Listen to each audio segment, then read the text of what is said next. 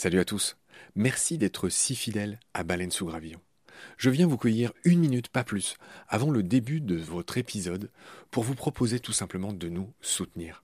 Offrez-nous une minute au moins de votre temps. Vous savez qu'on est gratuit, sans pub et disponible pour tous sur toutes les applis d'écoute. Clairement, on a besoin de votre aide pour continuer à vivre. Et il y a plusieurs moyens simples de nous aider. 1 vous pouvez nous faire un don unique ou récurrent, quelques balles par mois, quelques euros par mois, euh, sur les liens indiqués dans le descriptif de cet épisode sur Eloasso ou sur Tipeee notamment, il y en a d'autres. 2. Vous pouvez installer le moteur de recherche Lilo au lieu d'utiliser Google qui vous exploite, vous le savez. Et le résultat, c'est que euh, chaque recherche génère ce qu'on appelle des gouttes et pour nous, c'est des petits sous. Voilà. Pour vous, en plus, c'est gratuit. Donc, c'est pas difficile. Encore une fois, tous les détails sont dans le descriptif de cet épisode. Moi et plusieurs membres de l'équipe de BSG, on propose maintenant des fresques de la biodiversité, on propose des conférences. Ben, Parlez-en dans votre entreprise, dans votre asso, dans votre boîte, quoi. Et euh, évidemment, on vient, avec tout le savoir-faire de Baleine sous Gravillon, vous raconter le vivant, tout simplement. 4. On peut aussi créer vos podcasts ou en tout cas vous apprendre à faire les vôtres. On fait des formations pour ça et euh, bien sûr contactez-nous pour en savoir plus. 5 on cherche un partenaire pour tout l'écosystème de baleines sous gravillon. Et il y a différentes modalités. On en cherche un pour l'ensemble, on peut en prendre un pour euh, un podcast en particulier, ou euh, ce qu'on fait de plus en plus, on peut en prendre un pour euh, une série d'émissions. Évidemment, euh, c'est négatif, c'est moins cher à chaque fois. Moins bon marché, j'ai envie de dire, parce qu'on n'est pas si cher.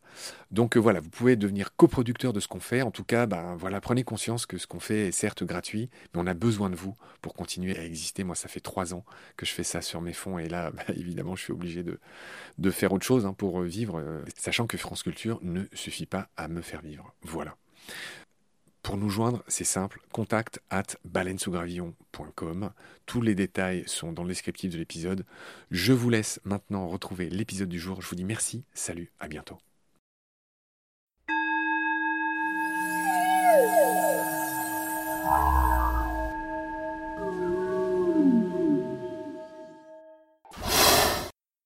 Bonjour Christophe. Bonjour Marc. J'ai envie de te retrouver. Alors cette fois-ci, on n'est plus dans le parc de Vincennes, on n'est plus en pleine forêt comme on était les, dernières fois. Là, on est devant chez toi, malgré tout dans un parc où on entend quelques oiseaux, il y a des champs qui passent, il y a des, voitures. Voilà, de temps en temps. Et aujourd'hui, euh, Christophe, on se retrouve pour parler des apiacées. Alors, peut-être en tout premier, je voudrais que tu nous dises euh, comment s'appelaient ces plantes autrefois? Leur nom a, a changé. Oui, avant c'était la famille des ombellifères donc à cause de leur inflorescence, qui, euh, qui est une ombelle d'ombellule, que je pourrais décrire un peu après, ou tout de suite, comme tu veux. Donc Bah, une ombelle d'ombellule, c'est une inflorescence. Définition de l'inflorescence, c'est un ensemble de fleurs rassemblées entre elles. Et pour cette inflorescence, précisément, elles sont rassemblées en ombelles d'ombellule, c'est-à-dire que les pédoncules partent du même point, et au bout du premier pédoncule, va avoir des- à nouveau des petites tiges qu'on appelle des pédicelles qui partent du même point et l'ensemble forme comme une ombrelle. Donc ce qu'il faut vraiment retenir, c'est que les pédoncules partent du même point. Parce que, par exemple, les corymbes vont aussi former un plateau qui ressemble un peu à une ombrelle, mais les pédoncules partiront à différentes hauteurs. Donc ombelle d'ombellule, donc c'est aussi une inflorescence complexe. Ah, c'est magnifique, effectivement, je bois tes paroles, je comprends, euh, je comprends ton succès finalement en faisant des émissions avec toi.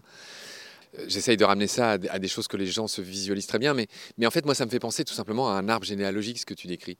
C'est-à-dire à un point de départ qui se divise en deux, puis encore en deux. À l'envers, c'est un peu ce que tu décris. Enfin, en tout cas, moi, je vois ça comme ça.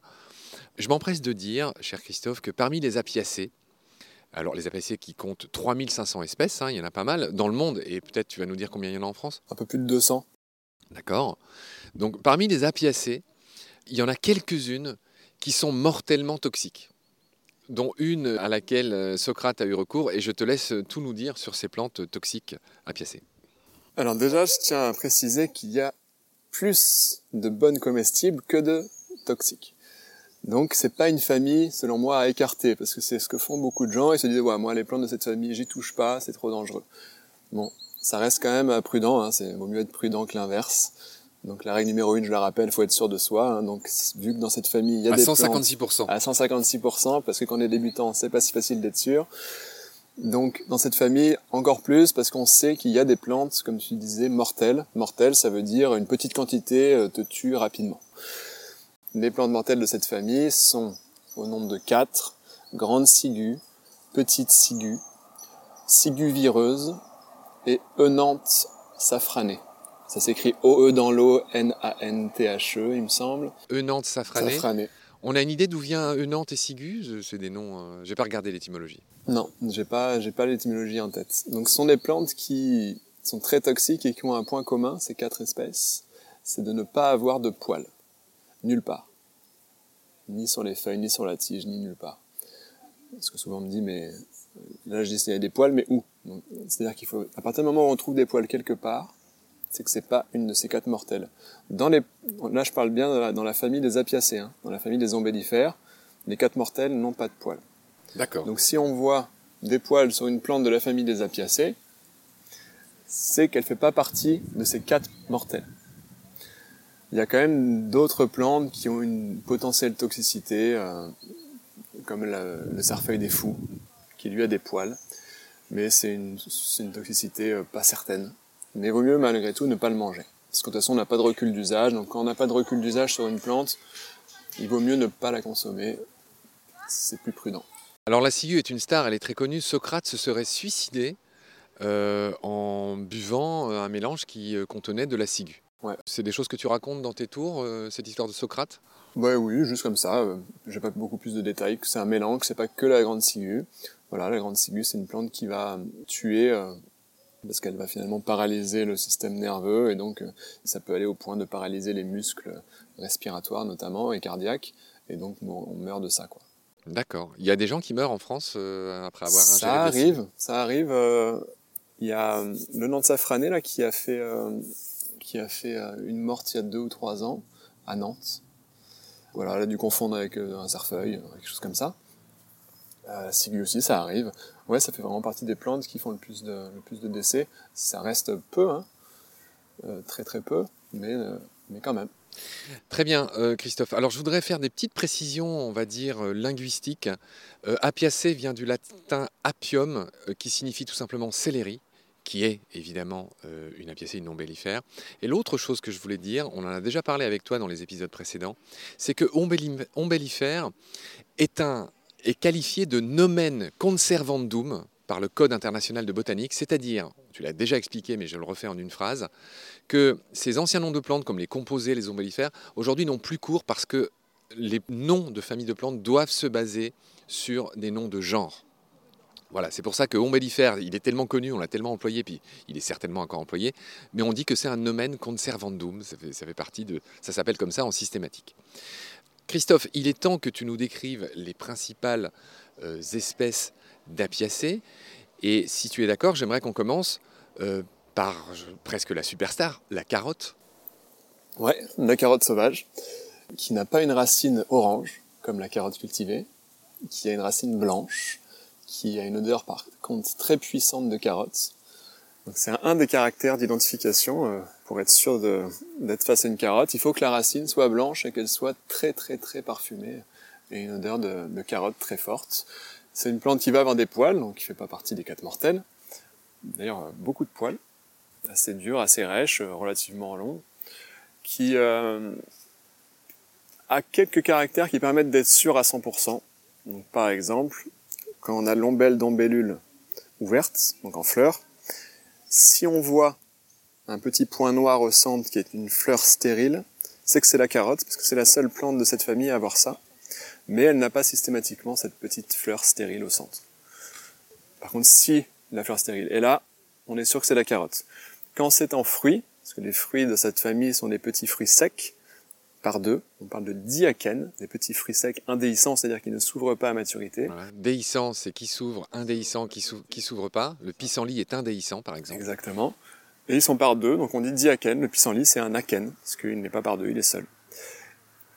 Par exemple, quand on achète des graines de fenouil, des graines de cumin, des graines de coriandre, des graines de carvi, en fait, on achète des akènes de ces mêmes plantes.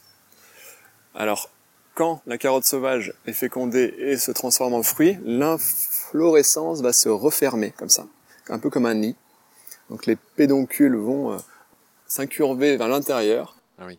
Et donc euh, ça devient une infrutescence fermée. Et ça aussi c'est typique de la carotte sauvage. D'accord. Donc si on voit ça, c'est que c'est la carotte sauvage. Je rêve un jour. Tu, tu m'inviteras à dîner un jour? Yes, avec plaisir. Et on fait aussi, on propose aussi des ateliers euh, cueillette et cuisine avec euh, notre nouvelle recrue du chemin de la nature, Natalia, la chef sauvage de l'équipe. Ah, bien. Et ouais, Bon, si elle fait une démo ou quoi, tu pourras même cuisiner avec nous. vu que j'espère on sera prochainement partenaire, enfin j'espère être invité à vos petits événements quand même. Ah ouais, on verra. Ok, donc on a parlé de la carotte. J'aimerais que tu me dises un mot sur bah, des plantes très connues, hein, notamment en cuisine. On parle de cuisine là. Bah, Parle-moi du persil, de la coriandre, du fenouil, du cumin, de l'aneth. Autant de du cerfeuil, tu l'as nommé tout à l'heure.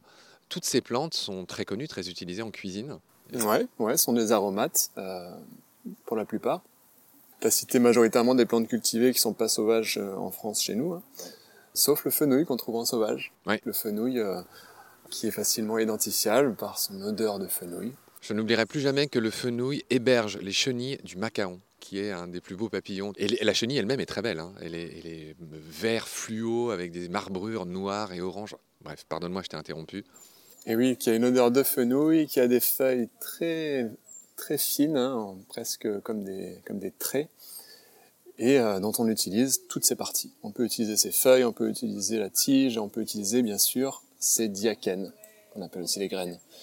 Et on va en faire, moi j'en fais des, boissons euh, avec ou sans alcool. On peut en faire des sirops, mais avec alcool, si vous buvez un petit peu de temps en temps, bah, vous pouvez faire l'équivalent d'un pastis minute. Vous achetez un alcool neutre, type vodka, ou alcool de fruits. Vous prenez les fruits ou fruits plus feuilles de votre fenouil sauvage, vous mixez avec l'alcool, vous mettez du sucre, vous mixez plante, vodka, sucre, on filtre et, et puis on a une petite boisson type pastis. Alors oui, alors c'est un nom qu'on n'a pas dit, mais l'anis est aussi une apiacée. L'anis est aussi une apiacée, complètement, qui n'est pas sauvage euh, chez nous. D'accord, Christophe. Euh, alors, on comprend bien que toi, tu préfères t'intéresser aux plantes euh, sauvages. Donc là, j'ai cité euh, tous ces aromates que tout le monde connaît. euh, c'est pas exactement euh, ton fond de commerce, entre guillemets, je dirais. Alors, parle-moi peut-être de la berce. La berce, c'est une ombellifère typique, une apiacée. il y en a plein de jardins de Ludivine, ma consoeur de baleine sous gravillon. Alors, parle-moi de la berce, qui est immense. Alors la berce, il y a plusieurs berces. Donc la berce commune, qu'on appelle aussi la berce spondyle, c'est celle qu'on trouve le plus et c'est celle qui va être le plus consommée, utilisée euh, comme plante comestible et médicinale. Et il faut mieux pas la confondre avec la berce du Caucase par exemple, qui elle est très phototoxique. Donc il faut faire attention euh, quand on cueille de la berce commune aussi, hein, qui est un peu phototoxique, à ne pas se mettre du jus de plante sur la peau, parce qu'à la lumière, ça crée une réaction qui crée des brûlures plus ou moins graves. La berce du coca, ça peut faire des brûlures de second degré. Donc voilà, quand on cueille la berce, mieux vaut mettre des gants ou alors cueillir avec un couteau délicatement. L'idée, c'est de ne pas se, de ne pas se mettre de jus sur la peau. Il y en a d'autres, hein, des plantes qui sont phototoxiques, comme le panais par exemple. Donc la berce commune, c'est une plante euh, comestible de cette famille qui a des poils, dont on utilise aussi toutes les parties. Là, on en parle, c'est un podcast, mais on a aussi des vidéos sur notre chaîne YouTube si vous voulez voir à quoi ça ressemble et que j'en parle en montrant des, gros plans sur les plantes. hein. C'est le chemin de la nature, la chaîne YouTube. Mais voilà, c'est J'en reviens pas, il fait sa promo dans mon podcast. c'est mieux parce que là, je, je vais pas trop pouvoir vous dire comment l'identifier, donc je vais juste vous donner des usages. Tu fais bien. Donc euh, c'est une plante qui va avoir des poils, qui se mange dans toutes les parties. On peut manger la racine, qui est piquante. On peut manger les feuilles, qui ont un goût, j'arrive pas à la... impossible. De... Parfois, j'arrive à associer euh, les parfums des plantes à d'autres, mais la berce, je trouve que ça a juste le goût de berce. Donc c'est très typique comme parfum, la berce. Donc les feuilles, moi je les mange cuites, je les mange crues, je les mange en soupe, je les mange en, en sorte de pesto, tartinade, je les mange en poêlée, je les mets dans des farces, dans des cakes. Euh, vraiment une chouette plante. Il y a une question toute bête que je t'ai encore pas posée. Vu tout ce que nous raconte sur comment on peut accommoder et manger les plantes, c'est tout simplement est-ce que tu es végétarien? Non, je suis pas végétarien. La tige, quand elle est toute jeune et tendre, je la coupe, je la pèle, je la croque. C'est un petit goût euh, entre l'agrume et la noix de coco, je trouve. C'est un peu sucré, c'est vraiment très bon. Les inflorescences dans leur gaine, ça fond dans la bouche, ça se, cuisine un peu comme les brocolis. Et les fruits, les diakènes, ont un goût de zeste d'orange. On peut en faire plein de choses. Je, je les utilise quand ils sont frais, j'utilise quand ils sont secs, et je les mets dans, dans plein de préparations sucrées et salées, dans les pâtes à crêpes, dans les cakes, dans les, dans les crackers, dans les tartinades, dans plein de choses. Vraiment une chouette plante. est très très très commune. Oui, c'est vrai, j'ai l'impression que la berce, on la voit partout, c'est une plante géante, j'ai l'impression, enfin elle est beaucoup plus grande sur le bord des routes, j'ai l'impression qu'il y en a plein. Euh, la berce, si je ne me trompe pas, elle a des très très grandes feuilles. Elle a des grandes feuilles composées, euh, comme toutes les plantes de la famille des apiacées, c'est-à-dire composées de plusieurs folioles, plusieurs parties. Et à la différence de la carotte ou, d'autres plantes, ça sera des feuilles composées mais non finement découpées. Ça fait pas de la fractale qui fait que tu es, très finement découpé en plusieurs segments. Là, il va y avoir euh, juste euh, une feuille composée de, de, quelques folioles. D'accord. Ok, euh, il y a une plante qui a un nom sublime, euh, l'angélique. Est-ce que tu peux me dire un mot sur l'angélique? Oui, l'angélique sauvage, donc l'angélique des bois, est une plante qui, qui, aime les milieux bien humides, hein. Les marais, le bord de rivières, les endroits très humides. À la différence de la berce, elle n'aura pas de poils. Et là, vous vous dites peut-être, Attention, toxique. Attention, toxique, c'est un bon réflexe, mais c'est pas parce qu'il n'y a pas de poils qu'elle est mortelle. Hein. C'est une condition nécessaire, voilà. mais pas suffisante, comme on dit en maths. Exactement. Elle est peut-être mortelle si vous voyez qu'il n'y a pas de poils, mais c'est pas le cas de l'angélique, qui est comestible, qui est amère aussi. Hein. Elle est bien amère, donc euh, donc voilà, ça se fait, euh, ça se prépare. Il faut il faut maîtriser son amertume. Donc pour maîtriser l'amertume, de façon générale, on peut faire bouillir la plante à grande eau et vu que l'amertume vient souvent de molécules qui sont solubles dans l'eau, bah on les extrait et ensuite on jette l'eau.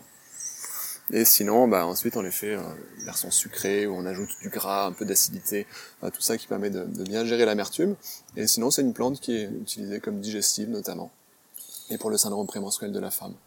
Pour le syndrome prémenstruel Ah oui, tu veux dire pour la nervosité euh Non, le syndrome prémenstruel, ça va être euh, tous les symptômes qu'il peut, de, peut y avoir d'inconfort, douleur, ah, oui. règles trop abondant, oui. choses comme ça. Oui, il me semble qu'en anglais, ça s'appelle PMT, Premenstrual Tension, et qui aboutit parfois à des, de l'irritabilité chez les femmes. Aussi. Ouais. Il y a une autre plante qui a un nom qui m'a beaucoup surpris. Il y a une plante qui s'appelle le laser et qui n'est pas cet acronyme, parce que le laser, je rappelle que c'est un mot, mais qui vient d'un acronyme. J'ai oublié les noms qui le composent, mais euh, un acronyme, tu sais, c'est une suite d'initiales, de, noms. Mais là, c'est pas du tout ça. Le laser, qu'est-ce que c'est? Le laser, c'est une autre plante qui pousse euh, en montagne, qui est comestible aussi. Euh, il y a un peu moins de recul d'usage sur les lasers, mais il semblerait qu'ils sont comestibles également. Plutôt doux. C'est pas très aromatique. Hein. Dans, cette famille, il y a beaucoup de plantes qui sont assez euh, aromatiques parce que c'est une plante à, essence. c'est une famille de plantes à essence. C'est-à-dire qui contiennent des canaux, qui contiennent des essences qui pourront donner ensuite des huiles essentielles si on les extrait.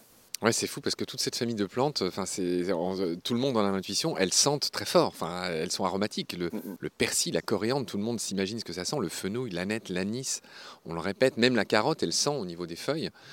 J'ai noté une autre plante, Christophe, c'est le zézéli. S-E-S-E-L-I. Et je vois que tu agites la tête d'un air de dire, bah non, je ne la connais pas. Si, je la connais, mais j'ai pas grand chose à en dire. D'accord, tu l'utilises pas trop dans tes. Non, et c'est aussi une plante. Euh, ouais pas très commune. D'accord, mais je l'ai signalé parce que bon, ça va te faire sourire, mais je trouvais que c'était un joli nom, Zézéli. Mm. Voilà, tu m'autoriseras. Est-ce que tu as dit tout ce qu'on aurait envie de savoir sur le panais, qui est cette espèce de vieux légume euh, Non, j'ai pas dit grand-chose sur le panais, à part qu'il était phototoxique. Donc c'est une plante euh, qui ressemble un peu à la berce, qui aura moins de poils, qui aura une odeur de panais. Euh, donc par exemple, la racine hein. le panais, sent très fort le panais, alors que la racine de berce pas du tout. Par contre, voilà, les, parfums du panais sont très proches de ceux de la berce. On peut manger également racines, feuilles, jeunes tiges et fruits. Et on est sur des parfums assez similaires. Moi, j'aime beaucoup le panais aussi en comestible. Attention, donc, quand vous, quand vous cueillez votre panais, à bien mettre des gants et à pas vous mettre de jus euh, sur la peau. D'accord. Christophe, est-ce que tu veux ajouter quelque chose sur nos amis les ombellifères ou est-ce qu'on pourrait dire que cet épisode est terminé? Est-ce qu'il y a quelque chose à ajouter? Mmh, ouais, une autre plante qui est très très commune, qui est le cerfeuil des bois, qu'on appelle aussi l'entrisque des bois. J'en parle parce que euh, c'est vraiment la plante euh, sauvage qu'on trouve en abondance, mais de façon assez impressionnante, mais qui ressemble beaucoup à la grande ciguë. Donc attention. Donc attention, il faut bien qu'il y ait des poils pour être sûr que c'est pas la grande ciguë. Et une fois qu'on arrive à identifier le cerfeuil des bois, ben on peut se régaler.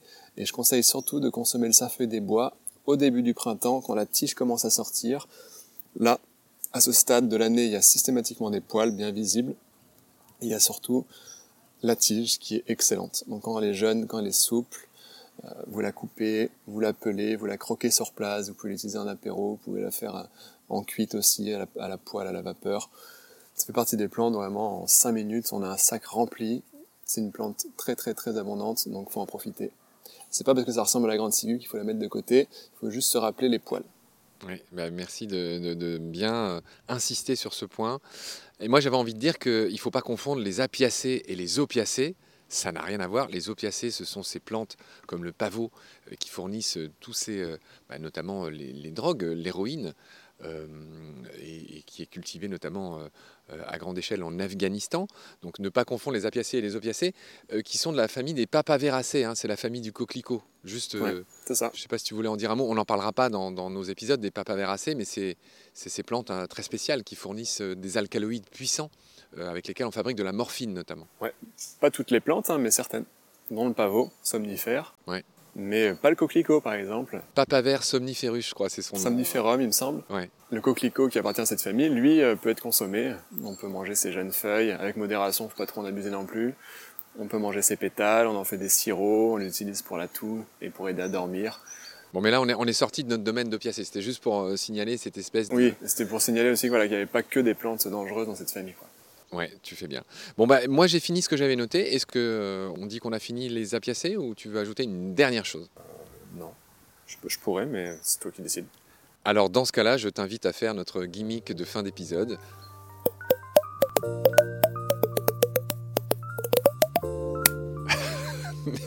Salut, à bientôt. À bientôt.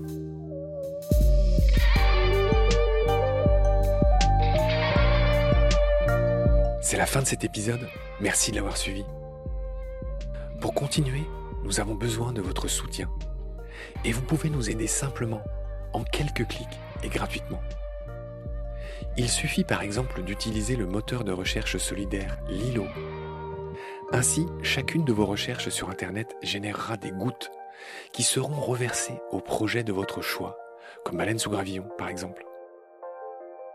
Vous pouvez par ailleurs vous abonner à nos podcasts comme d'habitude, partager les liens, devenir adhérent de l'association BSG ou encore faire un don sur Helloasso ou sur Tipeee. Grand merci par avance. Je remercie tous mes équipiers pour leur aide précieuse. Je vous retrouve bientôt pour de nouveaux épisodes. Et d'ici là, prenez soin de vous et de ce qu'il y a autour de vous. Merci. À bientôt.